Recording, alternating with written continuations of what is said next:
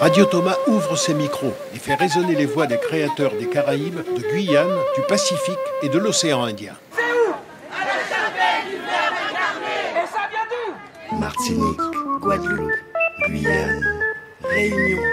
Grand Large, c'est l'émission des cultures des Outre-mer au Festival d'Avignon, présentée par Savannah Massé et Benoît Artaud. Tous les jours à 17h. Radio Thomas.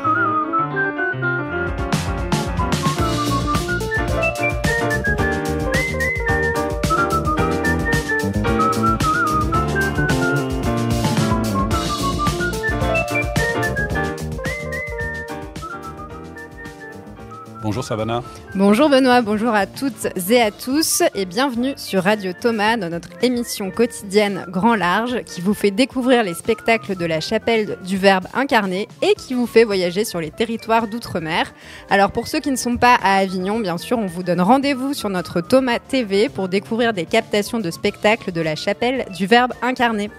Aujourd'hui, justement, on vous propose une émission euh, sur la chapelle du Verbe incarné ce beau lieu de vie et d'expression artistique des artistes d'outre-mer, une petite île théâtrale où règne la diversité, la poésie et le partage.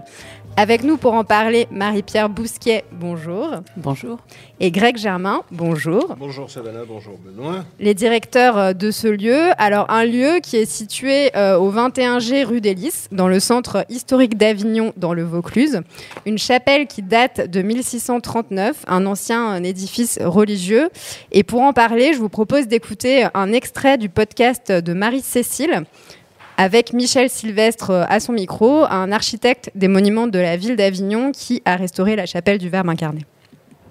En fait, euh, les origines de l'ordre euh, du Verbe incarné remontent dans les années 1625. Dans cette période, l'Église euh, catholique était menacée. Les mouvements euh, religieux, après le Concile de Trente, souhaitaient euh, redonner vigueur, et par le biais des jésuites, à la religion catholique. Et Avignon en est le socle. Un grand nombre de- d'ordres monastiques s'installent à Avignon. Et le Verbe incarné n'échappe pas à cet effort, où Jeanne Chazelle de Mattel fonde une maison d'éducation pour jeunes filles et cette communauté religieuse euh, s'en occupe. Rapidement, cette euh, congrégation s'installe à Avignon et souhaite acheter et bâtir. C'est ainsi que la chapelle euh, fut consacrée dès la fin du XVIIe siècle et la communauté s'installe.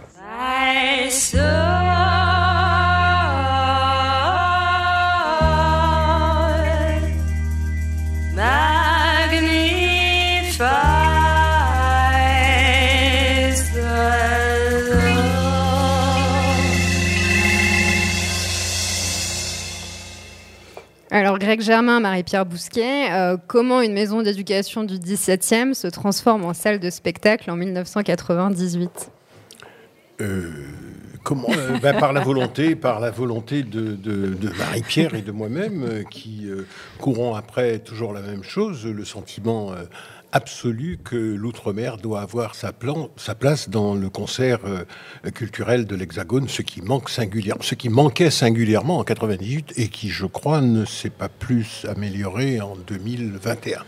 Mais entre-temps, elle a quand même connu plein d'autres vies. hein. Il n'y a pas eu que ça. Elle a accueilli une église évangéliste, les restos du cœur, une auto-école. Et c'est vrai qu'elle a des murs qui sont particulièrement accueillants. Euh, quand nous, on, l'a visité pour la première fois, on s'est senti bien. Et depuis donc 24 ans, je pense qu'il y a près de 150 000 festivaliers qui sont passés par là, plus de 10 000 professionnels. Je vais peut-être dire une bêtise, mais de l'ordre de 6 ou 700 artistes.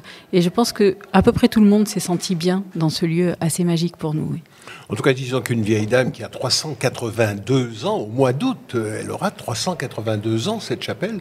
Elle est encore admirablement conservée, non seulement à l'extérieur, même si elle a, connu beaucoup de déprédations euh, pendant la Révolution, puisque les talibans de l'époque ont détruit tout ce qui faisait, auquel ils avaient accès, tout ce qui faisait les images pieuses euh, de l'extérieur.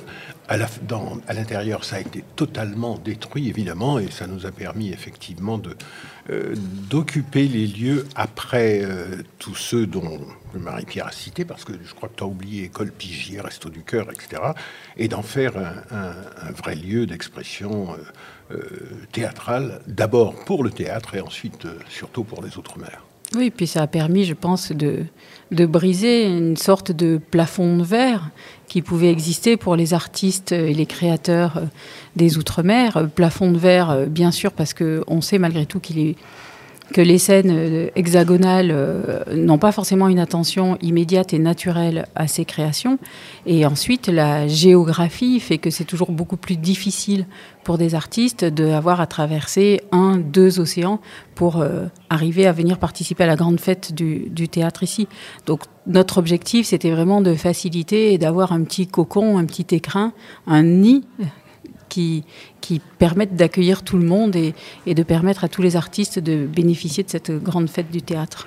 On va le dire franchement, euh, euh, euh, c'est une action artistique, évidemment, d'ouvrir un théâtre, c'est toujours une action artistique, mais c'est aussi une action politique, dans la mesure où on se rend bien compte, le constat fait qu'aujourd'hui, les Français de l'Hexagone ont de, des habitants des Outre-mer et de ce qui s'y passe une vision absolument biaisée qui témoigne d'une extraordinaire méconnaissance des réalités de ces pays-là.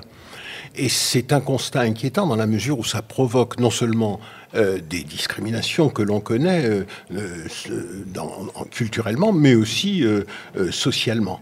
En France, on ne sait pas bien ce que sont les départements d'outre-mer. On met la Guadeloupe dans l'océan Indien, la Polynésie, alors on ne sait même pas ce que c'est. Et pourtant, c'est aussi grand que l'Europe. La Nouvelle-Calédonie, qui est à côté de l'Australie et qui maîtrise parfaitement le bassin de l'océan Pacifique, aussi, qui fait partie de ce grand ensemble français. Wallis et Futuna, la Réunion ne va pas parler de tout ça, mais en tout cas, la France est présente sur, les, sur trois océans, et ce qui lui permet de parler haut et fort dans le monde.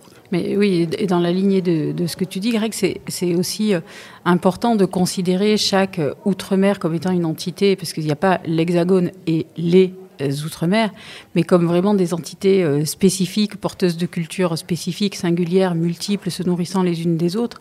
Et surtout en ce qui nous concerne, l'objectif, c'est bien sûr de venir dans ce grand temps théâtral fort, mais aussi de créer des dynamiques euh, interrégionales, permettre aux artistes des différents territoires de se rencontrer, d'impulser et d'encourager aussi comme ça les, coopérations décentralisées qui peuvent euh, se nouer ainsi avec les, rencontres que font les artistes ici. Oui, l'acte politique vraiment, est de faire en sorte que, euh, et nous avons cette conviction absolument inébranlable, que euh, la, richesse et la chance que constitue pour tous les Français la singularité, la vitalité euh, de chacune des langues et chacun des peuples d'outre-mer. Toujours dans le sens où je le dis souvent, la France n'est pas qu'un simple hexagone, pardonnez-moi le mot simple, mais un archipel. Il y a la France euh, européenne, mais il y a aussi la France dans l'océan Indien avec la Réunion. Je ne vais pas tous les citer, mais euh, l'archipel France est constitué d'environ de, 12 euh, pays différents.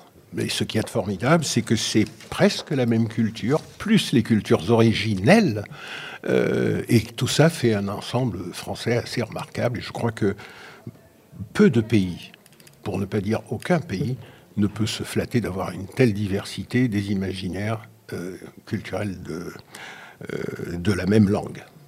Alors, un vrai lieu de, rencontre et de langue dans lequel on aime venir et revenir. Il y a quelqu'un qui vient souvent vous voir, je crois, tous les ans. C'est Christiane Taubira, qui connaît bien ce lieu, euh, qui nous a rendu visite cette semaine et qui nous en parle. J'ai envie de vous poser une question un peu personnelle, Christiane Taubira. D'où ça vient chez vous? Parce que je le sais, on sait que vous allez dans les clubs de jazz, on sait que vous allez au théâtre, que vous, allez, vous êtes extrêmement curieuse des, productions culturelles. Euh, d'où ça vient chez vous euh, ou Comment vous l'expliquez Comment vous le racontez? Alors bon, déjà depuis mon enfance, j'ai aimé la littérature d'abord parce que c'est elle qui m'était le plus accessible. J'ai aimé la musique euh, très vite et la musique de jazz très vite parce qu'en fait, je faisais tout ça la nuit en cachette. Lorsque maman avait dit qu'il fallait éteindre les lumières et aller dormir, moi en cachette dans ma chambre, je continuais à lire et j'avais une vieille radio qui crachouillait et je prenais euh, des émissions des États-Unis parce que j'étais plus accessible que que celle de France, et tant mieux parce que j'écoutais de très très belles émissions de jazz euh, alors que j'étais euh, pré-ado. Donc, euh, et cette passion pour le jazz est lointaine. Ensuite, évidemment, je l'ai entretenue, je l'ai nourrie. Et dès que je suis arrivée à Paris pour mes études après le baccalauréat, euh, Paris, pour moi, évidemment, c'est la capitale de la culture, des machins. Alors déjà, euh, descendre le boulevard Saint-Michel et avoir une, librairie euh, tous les 25 mètres, j'avais le sentiment d'être arrivé au paradis. Ensuite, découvrir qu'il y a des festivals, d'abord qu'il y a des concerts de jazz, découvrir très vite le Baiser Salé, le Sunset, le Sunstyle, le Duc des Lombards, la Huchette, découvrir tout ça très vite. donc en profiter, découvrir après les festivals, en profiter donc, euh, voilà, ça s'est entretenu parce que ça n'a jamais cessé d'être nourri. Et moi-même, je ne me suis jamais privée de rien, ni de théâtre, ni de cinéma, ni, de concert. J'ai découvert l'opéra quelques années après. Et après, quand je suis devenue députée, je conciliais le travail, euh, euh, l'implication très très forte. Et par exemple, pendant les séances de nuit, pendant la suspension qui arrivait entre deux séances pour l'heure du repas, moi j'allais prendre un set de jazz. J'allais prendre un set de jazz. Alors, je vais avouer publiquement, je peux, parce qu'il y a prescription, que même parfois, pendant des débats qui s'éternisaient et qui manquaient d'intérêt, je filais pour un set de jazz aussi. Madame Taubira, comme disait Isabelle Fruleux, qui présente le spectacle Hymne ici à la chapelle du Verbe incarné. Madame Taubira, mais moi j'ai plutôt envie de vous appeler presque maman Christiane, parce que vous êtes une mère pour toutes ces, artistes euh, ici d'outre-mer, ces artistes de la Guyane. Alors, j'espère surtout être une balise éventuellement, c'est-à-dire que je suis d'une génération euh, qui vient euh, bien avant elle. Donc, le rêve qu'on peut avoir, c'est, euh, lorsqu'on est en tout cas dans l'espace public, le rêve qu'on peut avoir, c'est d'être dans une circonstance ou une autre, un repère pour les générations suivantes. Donc, si je suis une balise, c'est-à-dire juste un point lumineux comme ça, là, sur un océan vaste, avec des reflets partout, mais avec aussi des zones sombres, en sachant que ben, ben, une balise, ça indique qu'on est arrivé à un point. Si je suis ça, j'en suis absolument ravie. En tout cas, cette génération est très très chaleureuse à mon endroit. J'y suis extrêmement sensible et j'y suis d'autant plus sensible que moi je vois bien le potentiel de cette génération. Je vois bien euh, la combativité, la lucidité, la volonté, l'ardeur. Je vois ça chez ces jeunes femmes, ces jeunes hommes. Et euh, bon voilà, moi ça nourrit mon optimisme parce que je vois bien euh, des personnes qui ont confiance en elles, qui ont de l'assurance, qui sont debout, qui ont des rêves, qui se donnent les moyens euh, de, réaliser leurs rêves. moi, franchement, ces jeunes-là, quand je les croise, m'apportent un cadeau qu'elles n'imaginent pas m'offrir et de le voir aussi dans un lieu qui est né quelque part avec l'anniversaire de l'abolition de l'esclavage. Et cet anniversaire de l'abolition de l'esclavage et tout ce qu'il y a eu autour, vous en êtes une des chevilles ouvrières euh, alors, je connais ce lieu depuis, le, depuis longtemps, depuis pratiquement ses débuts, en effet. Greg Germain m'en a parlé très vite. Euh, j'ai voilà, connu Greg et Marie-Pierre.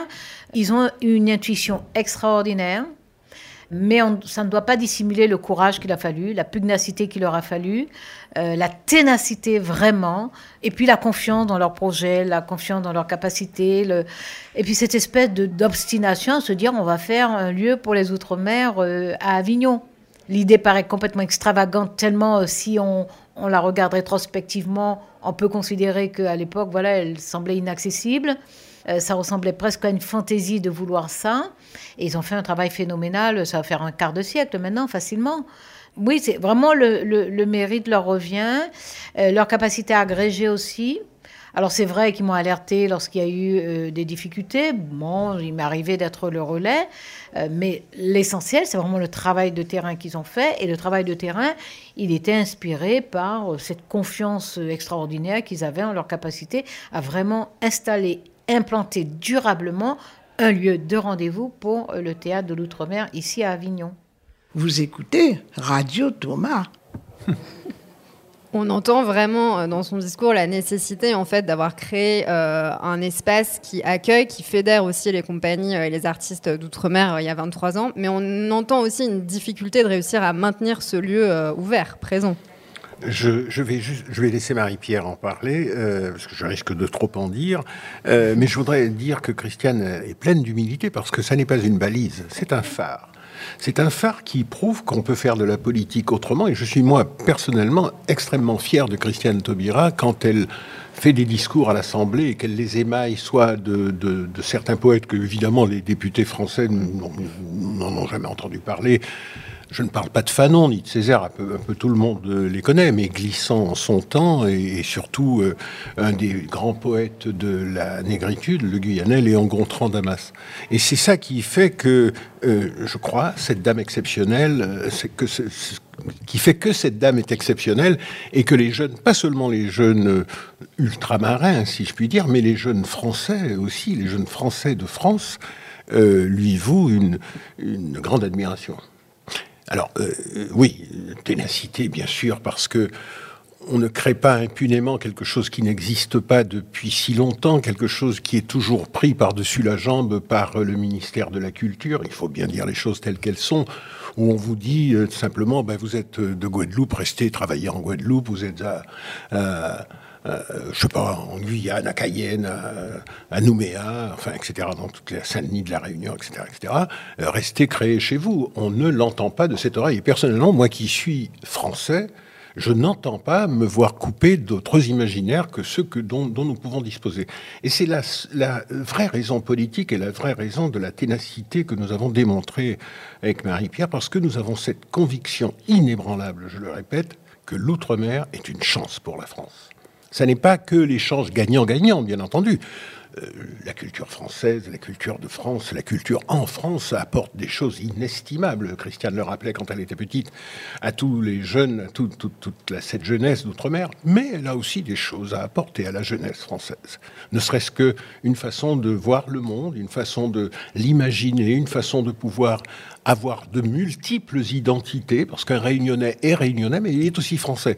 Tandis qu'un français, ben, il est français. Alors c'est, ça coupe de quelque chose quand même. Enfin, cependant, euh, quand on s'est lancé, j'aurais jamais imaginé qu'il nous aurait fallu autant de pugnacité. Après, elle m'a un peu traumatisée, Christiane, près d'un quart de siècle. Elle a dit, mon Dieu. Mais finalement, elle a raison. C'est passé comme un battement d'aile, mais euh, c'est vrai qu'il en a fallu euh, du temps, de la pugnacité, et de, de, de, de l'ardeur et de l'envie. Mais je pense que tout ça, on l'a eu, et, et comme elle l'a dit, parce que ce lieu permet de rassembler. Donc, sur tout notre parcours, on a quand même eu beaucoup de tuteurs, de gens qui nous ont fait euh, la, de tuteurs au sens euh, euh, biologique. Sur lesquels on pouvait s'appuyer. Sur lesquels on pouvait s'appuyer, merci. Euh, de tuteurs, de gens qui nous ont fait la courte échelle, qui nous ont encouragés, qui nous ont portés. Et puis c'est une aventure aussi à deux. Et je pense que si on avait été seul l'un ou l'autre, l'un et l'autre, on serait peut-être pas arrivé là. Ah, moi, ça, j'en suis, j'en suis convaincu. Voilà. J'aurais abandonné très très vite parce que c'est vraiment très difficile. C'est très très très difficile. Mais le, le projet euh, en vaut vraiment la peine. Je pense qu'on est vraiment encouragé par euh, par les artistes. On se rend compte que beaucoup de choses euh, évoluent au fil des ans. La programmation elle-même en soi évolue. Les, propos qui seront portés par les artistes, la manière dont ils les amènent au plateau, les modes de faire, les modes de créer. Donc on a pu, nous, accompagner euh, une certaine euh, évolution, être les témoins, euh, les témoins de la création dans les régions, départements et pays d'outre-mer sur ces dernières années. Et en ce sens, euh, on voit qu'il y a une utilité. Lorsqu'on a ouvert le lieu, on s'est dit, bah, de toute façon, c'est tellement génial ce qui se passe en Outre-mer que dans 5 ans, il y aura 258 chapelles du Verbe incarné parce que tout le monde voudra faire la même chose. Et c'est là que c'est difficile, c'est que 25 ans, 24 ans après, on se rend compte que finalement, bah non, il n'y en a pas 250 autres, on reste malheureusement unique et les compagnies ont encore besoin de ce petit nid d'accueil dont je parlais tout à l'heure. Et puis que dire aussi, surtout, et là je regrette de n'en avoir pas parlé avant, de la ville d'Avignon, qui la première a compris l'importance de ce projet. euh, C'était d'abord une mairie euh, de droite, UN, RPR, UMP, euh, UMP, bon, RPR, oui. euh, Marie-Josée Roy, qui a tout de suite compris justement pour cette commémoration de l'abolition de l'esclavage que c'était important que l'outre-mer puisse avoir un point où rayonner. Et puis ça a été suivi aujourd'hui par Cécile L, qui n'est pas du même parti, mais qui a parfaitement compris. Et nous pouvons continuer à utiliser cette chapelle, et même sous les conseils de de, l'édilité euh, actuelle, de pouvoir la développer et en faire un centre de ressources pérenne qui rayonnerait non seulement sur, évidemment, la région dans laquelle la, chapelle du Verbe incarné est située, euh, Provence-Alpes-Côte d'Azur, mais aussi sur toute la France et bien entendu, partant de là, sur toutes les autres mers. D'où cette idée de ne pas rester juste un lieu d'accueil pendant un temps fort du théâtre français, mais d'essayer de faire en sorte que ça devienne un véritable centre de ressources à proximité de Villeneuve-en-Seine avec la Chartreuse, à, proximité de l'ISTS, qui est euh, une institution qui... qui euh, la formation, de, technicien la formation de techniciens du spectacle, et toutes les, tous les autres festivals qui vont se développer dans la ville d'Avignon dans très peu de temps. Alors on parlera euh, justement de ce projet un peu plus tard, mais pour l'instant je vous propose de rentrer un petit peu plus au cœur du coup de ce nid d'accueil en écoutant euh, l'édition de la parade de cette année. On continue, 16h50, Terre d'Outre-mer en Avignon, Chapelle du incarné toujours. Un beau spectacle comme les autres, Bernarda, Alba, de Yana. C'est où? À la Chapelle du incarné. Et ça vient d'où? De Guyane. Iliwani banamba tendani Ata ko tendani Ata ko tendani Ata ko tendani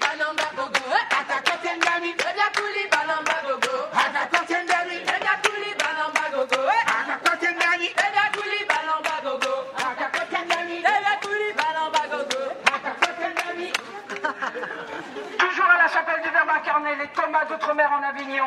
Cette équipe vous attend à 18h50 pour un spectacle qui s'appelle Comme l'oiseau. C'est où? Et ça vient d'où? De Guyane. Vous écoutez Radio Thomas. Alors bien sûr, euh, il y a une volonté avec ce lieu de faire connaître la diversité. Moi, ça fait à peu près 6 ou 7 ans, je crois, que je viens euh, voir la programmation chaque année euh, de, la, de la chapelle du Verbe incarné. C'est vrai que c'est une programmation qui est souvent basée sur l'histoire des territoires, avec souvent des histoires qui tournent autour autour des terres, euh, des ancêtres.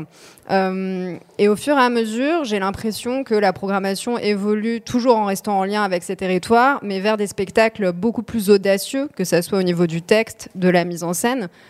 Je pense par exemple cette année à Comme l'oiseau de Bereka Yerjo. Est-ce que vous percevez cette évolution et est-ce que du coup c'est cette confrontation entre plusieurs univers qui permet aux artistes aussi d'évoluer dans leur vision du théâtre et, euh, et dans leur création? Oui, évidemment, ça faisait partie du projet. Vous imaginez quand vous habitez Cayenne, toute l'année, il y a un théâtre qui reçoit quelquefois des pièces, euh, euh, et puis c'est tout. C'est tout. Et puis il n'y a rien à des, 10, à des 5000 km à la ronde. Quand vous habitez Pointe-à-Pitre, quand vous habitez Fort-de-France, vous faites du théâtre entre vous. Alors quand vous habitez la Polynésie ou la Nouvelle-Calédonie, qui sont à 20 000 km de, l'Hexagone, vous imaginez. Donc l'idée, c'était ça, non seulement de donner ce nid d'accueil aux compagnies et territoires des départements et territoires d'outre-mer, mais aussi de leur permettre de croiser leurs regards avec leurs homologues français. Pendant un mois, euh, nos, compagnies ne font pas que rester les deux pieds dans le même sabot, de venir jouer, faire leur petite apparition à la chapelle et repartir se coucher ou distribuer des tracts. Elles vont, et c'est le conseil que nous leur avons donné dès le début, voir d'autres spectacles, d'autres propositions artistiques. Je disais qu'ils ont beaucoup, nous avons beaucoup à apprendre, nous autres des Outre-mer, de ce qui se passe évidemment dans l'Hexagone et dans ce festival d'Avignon, mais le festival d'Avignon a aussi à apprendre. Et effectivement, nous avons pu voir non seulement l'évolution entre le premier jour de, la, première du spectacle qu'ils nous proposent cette année, nous avons l'habitude de les voir et puis de voir à la fin comment ça a évolué et eux-mêmes, en partant des histoires d'abord qui vous intéressent parce que on parle on ne parle bien que de soi, de pouvoir les voir au fil des années, au fil de ces 23 ans de, festival, les voir faire des propositions qui sont de plus en plus audacieuses artistiquement, qui ne les concernent pas vraiment, mais qui concernent euh, ben, ce que doit être le théâtre, c'est-à-dire l'universalité. Pour revenir effectivement sur les débuts, euh, tout début de la programmation, euh, je me souviens que les, les, premières années, la programmation était vraiment extrêmement, enfin un coup de poing, un cri, euh, un cri et surtout une libération, la libération de, de, de, de gens qui ont été empêchés de plateau pendant longtemps. Et donc, les premières programmations étaient vraiment euh, euh, ancrées sur des, pièces extrêmement politiques, discours sur le colonialisme, cahier d'un retour au pays natal, etc. Donc aujourd'hui, euh, ils travaillent vraiment, comme, comme tu le disais, Savannah, sur les enjeux de leurs territoires respectifs. Il faut dire que ces territoires sont vraiment multiples et sont euh, extrêmement euh, fertiles. Euh, ce sont des territoires avec des histoires complexes, multiples, riches. ce sont des territoires donc qui sont extrêmement dispersés sur l'ensemble de la planète et qui pourtant appartiennent au grand ensemble France. Et on a sur les territoires de, grands auteurs euh, qui, qui, se révèlent pour le plateau. Euh, la Guadeloupe, la Martinique, la Réunion sont des, des, régions qui amènent de grands romanciers, de grands philosophes et des territoires qui sont extrêmement présents dans la littérature. Malheureusement, assez peu dans la dramaturgie. Et on peut se poser la question d'ailleurs de savoir si ils ont si peu écrit pour le plateau, c'est peut-être aussi parce qu'ils étaient trop peu joués. Donc la perspective d'avoir un, plateau d'accueil suscite l'écriture et permet de développer l'écriture. Et tu parlais tout à l'heure de Comme l'oiseau de Berikia Hiergeau. Je trouve que ce spectacle est particulièrement euh, intéressant et emblématique d'une évolution, euh, et d'une évolution et de rencontre, puisque la Guyane est vraiment déjà intrinsèquement un territoire de rencontre. Berikia Hiergeau, l'auteur et metteur en scène, est quelqu'un qui habite en Guyane depuis 7 euh, ou 8 ans, je crois, qui vient du Canada, qui est originaire d'Haïti et qui observe vraiment euh, son pays d'amour et d'accueil comme vraiment avec, avec beaucoup d'amour et beaucoup de finesse. Elle est par ailleurs très très enfin, elle, adore la, tragédie, elle adore Racine et elle a pris le partie de d'écrire un spectacle en versifiant. Elle n'est pas encore allée à l'Alexandrin, mais peut-être qu'un jour elle y, elle y viendra. En tout cas, on y sera attentif. Et elle travaille sur le matériau du territoire guyanais. Bon, là, en, l'occurrence, il s'agit de la question des mules, mais au-delà de la question. C'est-à-dire de ceux qui transportent euh, la, cocaïne, euh, la drogue euh, dans leur estomac depuis la Guyane vers la mm. France. Mais au travers de ce sujet qui est finalement l'argument de la pièce de théâtre, elle décortique le noyau intrafamilial et à partir de là, elle écrit une véritable tragédie contemporaine. Et, je ne sais pas si à 24 ou 25 ans, on avait, enfin en tout cas, on n'avait jamais eu ce, genre de proposition. Et, et je pense que la perspective d'avoir un lieu d'accueil et de diffusion aide aussi et stimule les créateurs. En ce sens, la Chapelle du Verbe incarné à Vérité et les théâtres d'outre-mer à Avignon trouvent euh, une utilité euh, euh, lointaine. Oui, j'écrivais ces quelques, ces quelques mots en disant que la chapelle du Verbe incarné et ce qui s'y passe répond aussi à la question de la relation entre toutes les populations de notre pays. Les populations de notre pays ne se connaissent pas. Est-ce qu'on est sûr que le petit Strasbourgeois, il comprend ce qui se passe dans une banlieue parisienne? Est-ce qu'on est sûr que le petit Guyanais ou le petit Néo-Calédonien comprend ce qui se passe euh, à Paris ou à Marseille? Donc la, chapelle du Verbe incarné, culturellement, répond à cette relation entre les populations de notre pays. Et en allant plus loin, les œuvres qui traversent cette chapelle du Verbe incarné ont aussi cette réponse-là. Et j'ajoutais que les imaginaires qui traversent ces œuvres-là et les femmes et les hommes qui les incarnent répondent aussi à, euh, cette question de la relation, parce que nous avons un problème de relation entre nos différentes populations, et je crois que la culture et la chapelle du Verbe incarné est une façon de répondre à cette question-là.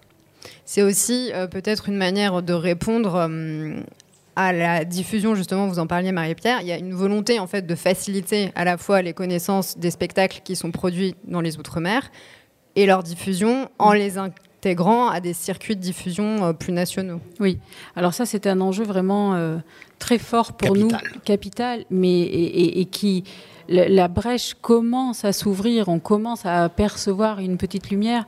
Mais il est vrai que Avignon, c'est le grand marché du spectacle vivant en France. C'est là que les programmateurs et diffuseurs, euh, comme on les appelle, viennent voir les spectacles pour fabriquer les saisons de l'année N plus 1. Donc là, actuellement, les, directeurs responsables, de, directrices et responsables de lieux viennent voir des spectacles qui vont programmer sur la saison 2022-23, en étant en 21. Donc, euh, avant, c'était difficile pour eux de venir à la chapelle du Verbe incarné en se disant, mais de toute façon, moi, j'ai une saison à remplir, je vais venir voir des spectacles, et ces spectacles, je ne pourrai pas les programmer parce que, ne serait-ce que d'un point de vue économique, ça risque d'être très compliqué. Je ne vais pas pouvoir prendre en charge les, transferts euh, des, personnes, etc. D'une part, et d'autre part, ce sont des, propositions qui pourraient éventuellement ne pas, ne pas plaire à notre public abonné, etc. Donc là, c'est tout le travail qui a été fait au bout de 22 ou 23 ans, d'abord de montrer la diversité des propositions, de discussion aussi avec les collectivités et les institutions pour accompagner et faciliter la tournée des compagnies. Donc voilà, ça c'est quelque chose qui est en train de se débloquer un petit peu. Il y a des partenaires qui euh, étaient un petit peu réticents au début, qui commencent à, nous rejoindre et un certain nombre de dispositifs qui permettent aux compagnies de tourner à partir du moment où ils vont avoir un certain nombre de représentations euh, dans l'Hexagone ou dans un autre territoire. Euh, il y a des dispositifs comme le FEAC qui a été initié par le ministère des Outre-mer et accompagné aussi par le ministère de la Culture. Et il y a des dispositifs tout à fait nouveaux par euh, des, organismes comme l'Institut français ou l'ONDA, qui jusqu'à présent n'adressaient pas les Outre-mer, qui les adressent maintenant et qui permettent de tenter de faciliter la circulation et la visibilité des artistes des Outre-mer. Oui, enfin, on a appris cette année, 23 ans après, quand même, excusez du peu. Eh ouais, mais bon, il faut dire quand il y a des nouveautés que bien. l'ONDA et l'Institut français s'intéressaient peut-être à ce qui se passe euh, en ce qui concerne la culture dans les Outre-mer. C'est quand même extraordinaire que dans ce beau pays de France, il faut 23 ans pour montrer que il y a des créateurs qui habitent euh, ailleurs qu'à Marseille, à Paris ou à Strasbourg. Et c'est plus que 23 ans, parce que quand on nous en a ouvert, c'était déjà un manque en fait. Donc, euh, bon, moi je, je, je, je, veux voir. Nous continuerons en tout cas jusqu'à ce que... Vous savez, hein, vous connaissez l'histoire de ce, petit colibri. Euh, il, y a le feu dans, la forêt, et, il vole comme ça, il prend un une goutte d'eau dans son bec et puis il retourne dans la forêt, il, crache l'eau et puis il revient et quelqu'un qui lui dit Eh oh, mais tu crois que tu vas éteindre le feu comme ça? Et il répond Ben ouais, mais il faut bien que quelqu'un commence à faire quelque chose. Et il a raison, le colibri, parce que c'est peut-être comme ça qu'on éteint l'incendie. Et c'est ce que je me dis euh, en me disant Bon, la chapelle du Verbe incarné, grâce, je répète, à la mairie d'Avignon qui ne s'est jamais découragée et qui au contraire a toujours trouvé que ses propositions artistiques étaient intéressantes pour le festival et pour la communauté qui se, les festivaliers, donc la communauté artistique qui elle est beaucoup moins fermée que le ministère de la Culture et qui se rend en nombre à la chapelle du Verbe incarné depuis quelques années. Je crois que ben, nous continuerons à faire notre petit colibri et peut-être que on a commencé à éteindre l'incendie, euh, j'allais dire, euh, méprisant euh, que souvent les institutions culturelles de France portent sur les Outre-mer. Je vais, quand même apporter un complément parce que nous sommes très accompagnés aussi depuis le début par le ministère des Outre-mer, qui est vraiment un soutien euh, énorme, euh, à la fois du point de vue politique et aussi d'un point de vue financier, parce que tout ça est bien beau et bien intéressant, mais nous ne pourrions pas faire ça sans certains soutiens. Et, le ministère des Outre-mer nous soutient vraiment et nous aide, nous, nous, fait partie des, des, tuteurs euh, dont, je, dont je parlais tout à l'heure. Et malgré tout, le ministère de la Culture, que Greg aime bien fustiger, nous accompagne. Peut-être avec un petit peu plus de réticence, mais ils le font quand même chaque année avec plaisir. En tout cas, du bout des lèvres, euh, personnellement, euh, depuis 23 ans, cette chapelle n'a jamais pu signer une convention triennale avec le ministère de la Culture. C'est tout de même extraordinaire. Il a pu le faire, nous avons pu le faire avec le ministère de l'Outre-mer, mais jamais avec le ministère de la Culture. C'est curieux. Des ministres des Outre-mer, des conseillers techniques culturels, des conseillers des Outre-mer viennent tout à fait régulièrement, les députés d'Outre-mer viennent tout à fait régulièrement dans cette chapelle. Dernièrement, il y avait encore Maïna la députée de, Polynésie, je n'ai jamais vu, jamais vu un ministre de la Culture ne serait-ce que franchir la porte pour regarder en disant Ah ouais, tiens, l'outre-mer, jamais. Donc euh, moi je veux bien que tout ça soit formidable, embrassons-nous Folleville, ça va venir, etc. Mais pour le moment, Macache Bono. Bon, on va continuer à parler euh, de ce beau projet, notamment de votre euh, futur centre de ressources. Et en attendant, je vous propose euh, une petite pause musicale avec Seul et vaincu, où Gaël Faye a adapté euh, en musique avec Mélissa Lavo un texte de Christiane Taubira. Ça nous fera du bien.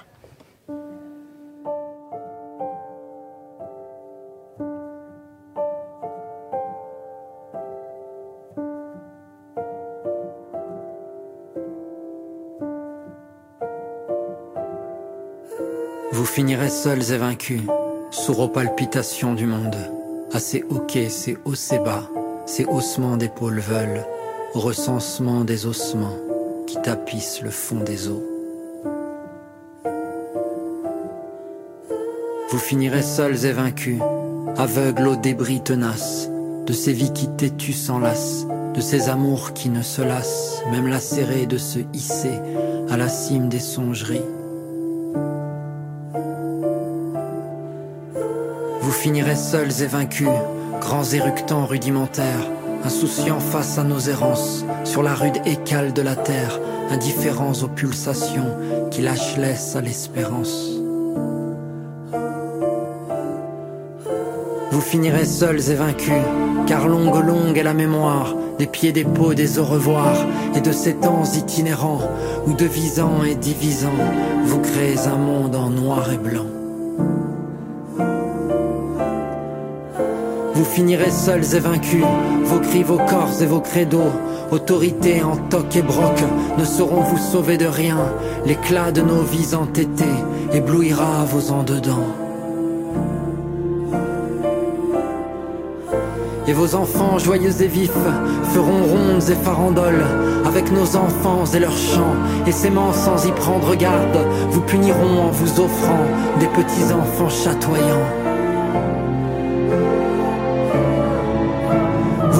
Seuls et vaincus, car invincible est notre ardeur, et si ardent notre présent, incandescent notre avenir, grâce à la tendresse qui survit à ce passé simple et composé.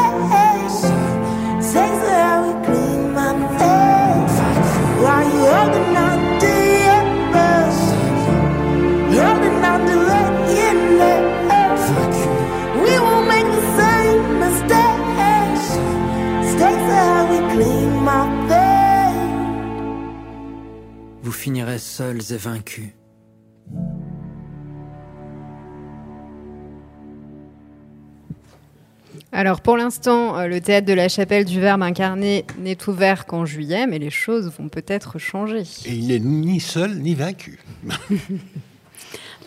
Oui, donc, euh, Greg Germain, Marie-Pierre Bousquet, l'avenir de ce lieu. Ici est projeté un centre de ressources pour les arts de la scène à Avignon. Oui, parce que euh, je considère que depuis 23 ans, euh, Avignon est la capitale des théâtres d'outre-mer.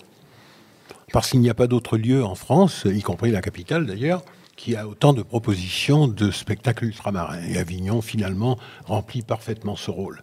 Euh, le fait, justement, de parler de centre de ressources, c'est parce que nous avons très tôt euh, mis en place euh, des outils numériques pour faire en sorte que cette chapelle puisse rayonner non pas seulement le temps du festival, mais aussi partout dans le monde, et là où le soleil ne se couche jamais, puisque je répète que le soleil ne se couche jamais sur l'archipel France. L'année dernière, puisqu'il n'y avait pas, à cause de la pandémie, de festival, nous avons institué un festival numérique euh, parce que euh, nous avons toujours la résilience de ceux dont les pays euh, sortent de traumatismes très profonds. Euh, nous, sommes donc, nous avons donc cette résilience et nous avons euh, fait un festival numérique qui nous a permis d'ouvrir la chapelle 24 heures sur 24, de 10 heures à 22 heures pour euh, l'hémisphère nord et de 22 heures à 10 heures du matin pour l'hémisphère sud. Maintenant, pour le centre de ressources, il découle un peu de ça et je vais laisser Marie-Pierre nous en dire plus. Oui, c'est vrai qu'au cours de ces, ce quart de siècle, je cite Christiane Taubira, mon Dieu, je suis traumatisée. Au cours de ce quart de siècle, on a identifié un certain nombre de besoins euh, et de, services qui pourraient être rendus aux artistes ultramarins. Et, donc, on, a réfléchi, on a euh, discuté, on a aggloméré les idées, les réflexions, et, et on a vu plusieurs axes de travail. Ces axes de travail sont de pouvoir aider à la création, de pouvoir accompagner la diffusion, de pouvoir euh, faire des résidences d'artistes, de travailler aussi en formation et de, poursuivre aussi ce, ce dont parlait Greg avec le numérique, avec un centre de ressources numériques et de mémoire active pour les Outre-mer. Alors, un lieu de création, c'est vraiment important quand on est dans des territoires qui sont extrêmement dispersés euh, et surtout avec des, populations euh, petites et des territoires finis. Quand on est sur un territoire, il y a 300, 400 000, même 1 million d'habitants. C'est vrai que pour les artistes et les créateurs, c'est difficile. Ils se retrouvent assez facilement s'ils doivent rester sur leur, euh, sur leur terre. Ils se retrouvent assez facilement à travailler tout le temps avec les mêmes artistes, avec les mêmes créateurs. Or, pour créer, on a besoin de se renouveler, on a besoin de rencontres. Donc là, c'était la première chose de se dire, ben, aidons les gens à créer et à rencontrer. Donc de faire ici un lieu de relation. Donc ça peut passer par la résidence d'artistes, bien sûr, ces, choses de création, et d'avoir un, lieu qui permette aux artistes des Outre-mer de se rencontrer entre eux, de rencontrer des artistes de l'Hexagone, ainsi que d'autres. Alors, Greg parlait d'Avignon et euh, au tout début de l'émission, parlait de, la proximité d'un certain nombre de structures. C'est aussi très intéressant. Nous sommes en proximité de la Chartreuse de Villeneuve-les-Avignon qui accompagne les écritures dramaturgiques. Donc, je disais aussi tout à l'heure qu'il y a assez peu d'auteurs, euh, même s'il y a beaucoup de, romanciers, philosophes, euh, auteurs littéraires, on a encore trop peu, même si ça, commence à se développer d'auteurs d'auteurs dramatiques. Donc on est en proximité de la Chartreuse, on est en proximité euh, de, l'ISTS aussi pour adresser la partie euh, formation, parce qu'un festival comme celui-là, où tout va très vite, euh, où tout le monde croise tout le monde, où il se passe des choses euh, 24 heures sur 24, c'est aussi très important pour le pour la formation et notamment la formation de la partie, euh, partie technique. Donc on est en proximité de l'ISTS. En ce qui concerne la, spectu- le- la mémoire du spectacle vivant, on est aussi euh, en proximité de la maison Jean Villard. Voilà, la maison Jean Villard qui est le, le- le- le bras armé, si je peux dire, de la BNF pour le, le spectacle vivant. Et, et donc il faudrait qu'on se rapproche aussi d'eux. On avait commencé déjà à discuter avec- un, un peu avec eux il y a quelque temps pour euh, archiver et stocker la- et, et- et remettre à disposition la mémoire du spectacle vivant dans les Outre-mer. C'est vrai que cette mémoire, elle a tendance à se disperser à se diffracter au sein, euh, au, fil de, de, la vie, tout simplement, de la vie des gens, au fil euh, des aléas météorologiques, des cyclones, des déménagements, de, climats qui sont euh, souvent humides. Et, et donc, les archives du spectacle vivant se, se détruisent au fur et à mesure. Et ça, c'est quelque chose qui est absolument dramatique parce qu'il y a toujours eu énormément de créations, une création très riche, très, très, très, très créative, très inventive. Et nous qui voyons maintenant passer les gens depuis des années, on, a parfois la sensation que les gens connaissent peu leur histoire théâtrale et l'histoire de, la chorégraphie, du théâtre, de la musique de leur, euh, de, de leur pays, de, leur, de leurs aînés. Donc notre objectif, nous déjà, euh, ben, sur les 25 ans, on a conservé énormément euh, d'archives, de dossiers, de vidéos, de, de- dossiers de presse, d'artic- d'articles de presse qui nous ont été envoyés. Donc il y a tout un travail de numérisation à faire, mais en tout cas les documents existent. Et là, il s'agit de, les, de les travailler sérieusement, solidement, de se mettre en avec euh, toutes les régions, euh, pays et territoires ultramarins, dont certains font déjà un très très beau travail de ce point de vue, mais en tout cas d'avoir un portail numérique qui rassemble les, outils et qui permettent de les remettre à disposition de ceux qui souhaitent, euh, de ceux qui souhaitent pouvoir en bénéficier. Et pas seulement pour les Outre-mer. Nous sommes dans une région française qui, elle aussi, euh, peut- se dit exclue, euh, doit aussi composer avec Paris, puisque notre pays, vous le savez bien, est extrêmement jacobin, notamment en ce qui concerne la culture, et euh, ça rayonnera aussi sur euh, la PACA pour euh, les, les- gens de Provence, euh, et puis plus loin, euh, Rhône-Alpes et Midi-Pyrénées. En fait, euh, j'ai la synthèse sous les yeux de ce que Marie-Pierre vient de dire si brillamment, euh, mais c'est sûr que c'est- ça permettra de former les professionnels ultramarins, de détecter éventuellement de nouveaux, talents, d'accompagner globalement, professionnellement et surtout avec une empathie, avec bienveillance, la création ultramarine, et enfin donner des outils vidéo presse euh, en permettant d'inclure ces artistes et leurs créations euh, dans les circuits de création des divisions nationaux et internationaux. Donc c'est tout ça que c'est ce à quoi voudrait, souhaiterait répondre ce centre de ressources. Alors, je suis optimiste, bien sûr. Euh, disons que je suis un, un pessimiste optimiste. On a mis 23 ans à faire comprendre euh, la, comment je vais dire, euh, la nécessité de cela, même si j'ai encore des doutes. J'espère qu'on ne mettra pas 23 autres années à faire comprendre qu'un centre de ressources, c'est intéressant. Oui, et puis dans l'idée de Pardon, ce qui est- hein, mais je sais que je suis un peu rabat-joie, mais voilà. Non, mais dans, dans ce qui est intéressant, de, de ce qui nous intéresse euh, à, à travailler au quotidien, c'est qu'actuellement, nous, on, on accueille des, des formes qui sont des spectacles, donc notre, des spectacles finis et aboutis. Notre interlocuteur, c'est donc la compagnie et le spectacle fini. Euh, majoritairement. Maintenant, dans notre programmation, on essaie de ne pas rester que à la simple présentation de spectacle. Quand je dis simple, c'est uniquement la présentation de spectacle, mais d'adresser euh, la réflexion, euh, la mise en relation et les idées. Donc, on, travaille avec les universités d'été de, la- Sorbonne Nouvelle et le laboratoire CFA qui réfléchit et théorise les questions d'écriture et de création euh, pour les Outre-mer. On accueille des lectures ponctuelles, etc. Et ce qui va intéresser aussi le centre de ressources, c'est de pouvoir s'adresser à un autre nucléus que le, le nucléus compagnie et structure. L'objectif, c'est aussi de pouvoir euh, accueillir euh, des individus, des gens qui vont avoir envie de devenir des artistes ou qui sont, enfin, qui sont des artistes et qui vont vouloir en faire profession. Et, c'est important pour eux d'avoir un lieu d'accueil, des gens qui peuvent les aider, les, les guider, leur permettre de trouver euh, des, partenaires, que ce soit dans la formation ou dans le, dans le jeu. Voilà, un, un point d'aide et de rencontre pour faciliter l'accès, parce que l'objectif n'est pas non plus, euh, en créant ce centre de ressources, de, de, d'enfermer les Outre-mer entre eux, mais bien au contraire d'avoir un, lieu qui soit une petite, euh, comment dire ça, une espèce de plateforme de lancement et qui euh, envoie les spectacles et les gens un petit peu partout à la rencontre d'autres univers, d'autres mondes, et que ce soit vraiment le spectacle en tant que tel, mais les individus aussi, les femmes et les hommes qui créent et qui souhaitent créer. Alors moi, je vais encore résumer ça par une phrase d'Édouard Glissant, qui est d'ailleurs euh, la, la, euh, la- la devise de cette euh, chapelle, et peut-être qu'avec ce centre de ressources, ça va s'affirmer encore plus. Édouard a dit, ceux qui tiennent rendez-vous ici viennent toujours d'un ailleurs, de l'étendue du monde. Et les voici disposés à apporter en cet ici le fragile savoir qu'ils en ont allé, c'est-à-dire qu'ils en ont tiré. Fragile savoir n'est pas science impérieuse. Fragile savoir demande la relation avec les autres. Et je pense que c'est vraiment ce qui se passerait avec ce centre de ressources. un des opérateurs de ce qui peut mettre ensemble et faire des connexions et des relations euh, entre les, différentes parties de l'archipel de France, comme vous dites, Greg Germain, c'est l'Institut français qui, en France, euh, représente la diplomatie culturelle. Et pour vous rendre un petit peu d'espoir, Greg, l'Institut français est quand même venu euh, ici présenter une journée, tous ces dispositifs d'aide et de soutien auprès des compagnies accueillies ici à la chapelle du Verbe incarné.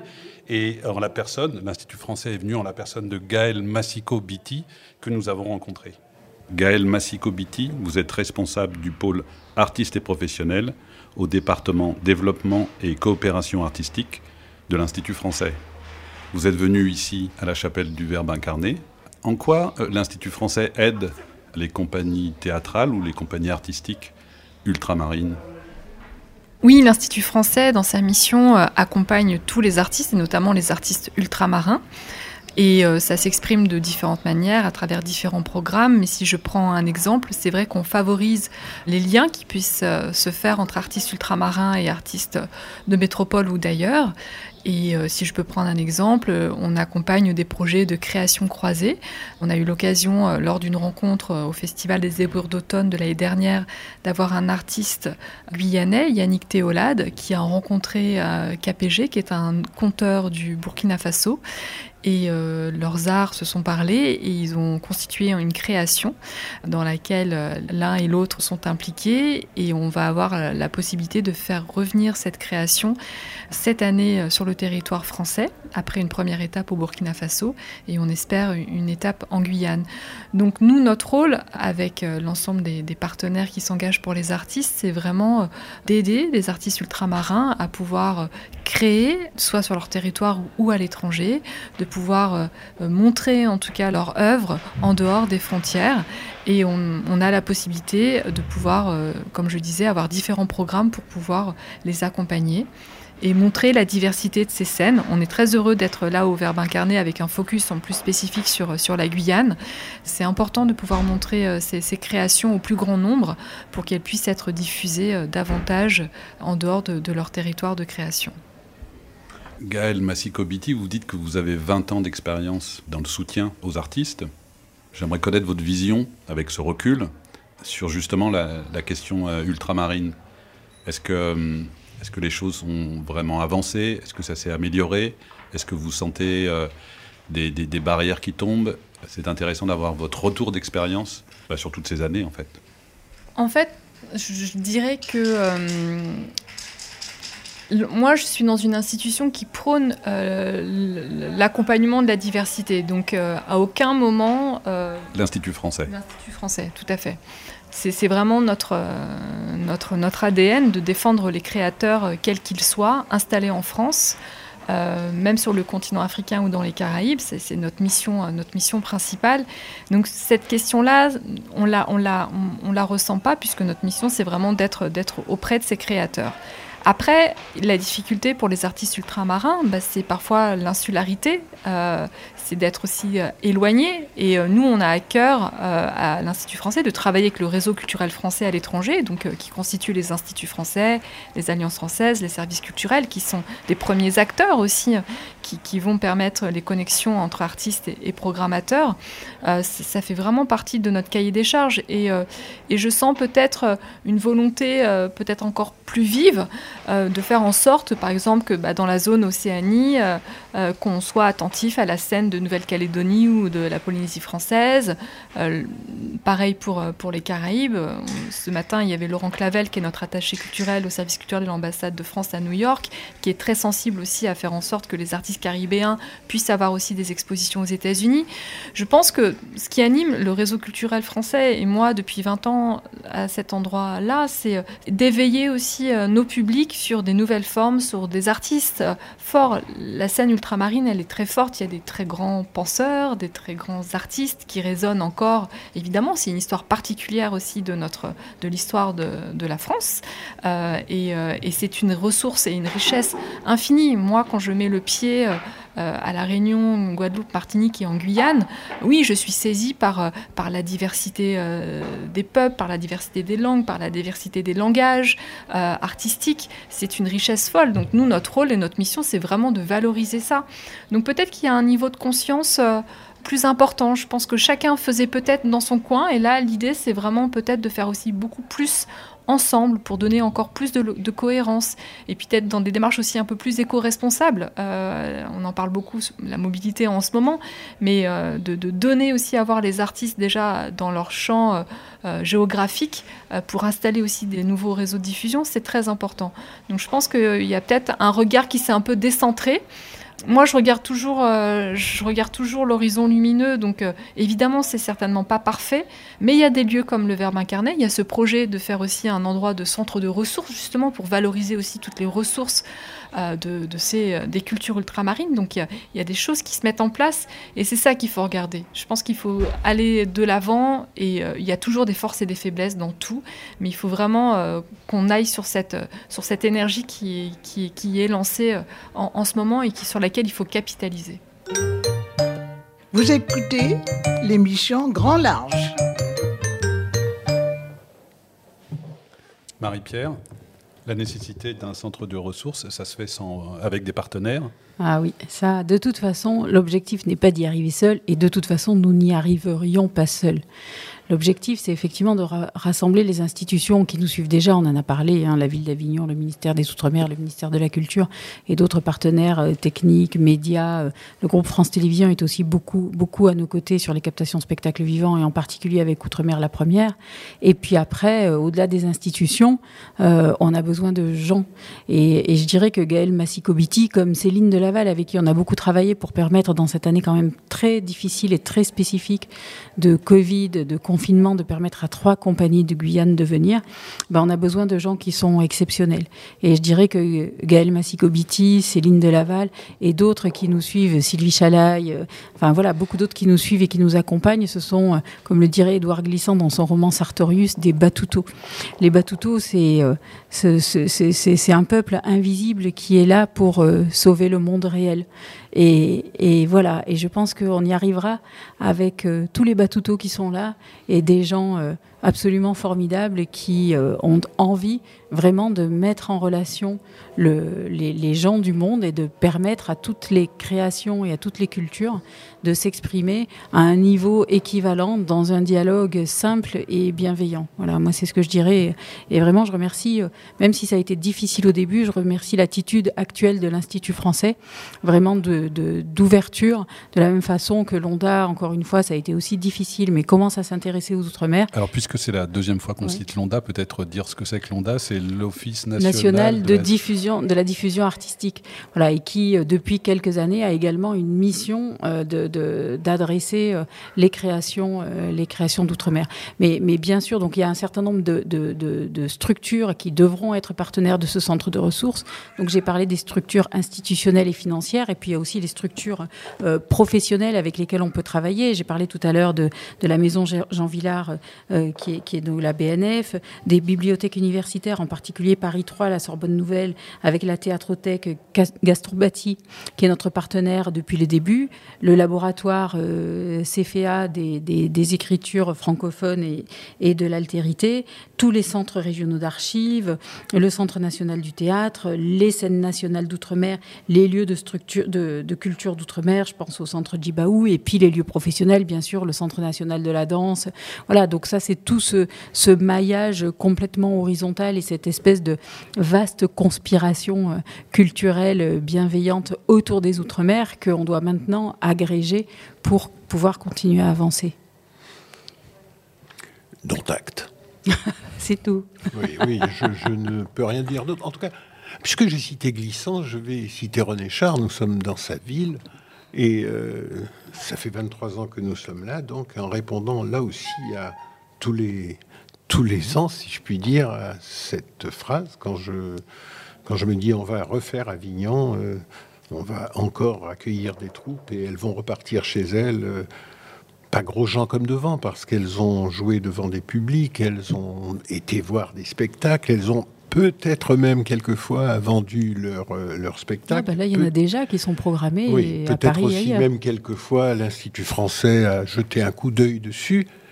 Cette phrase de René Char est pour moi très, très importante parce que depuis très longtemps, euh, euh, cette chapelle n'aurait plus vu le jour. C'est impose ta chance, serre ton bonheur et va vers son risque.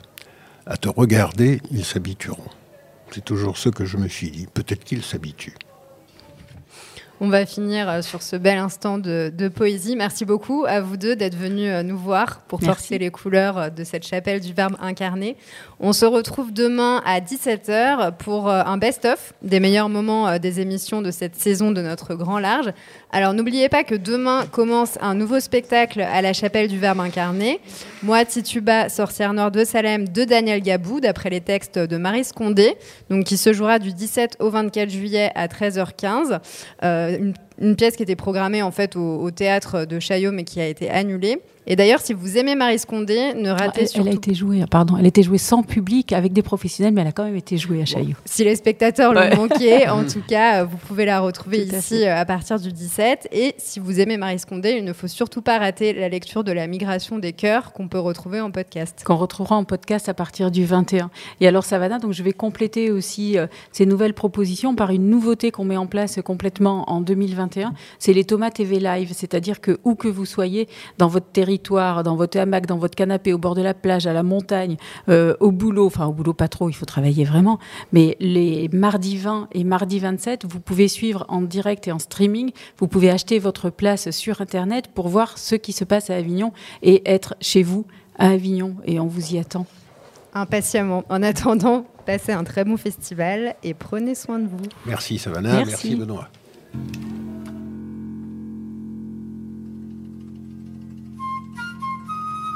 Vous écoutez Radio Thomas, la radio des théâtres d'outre-mer en Avignon.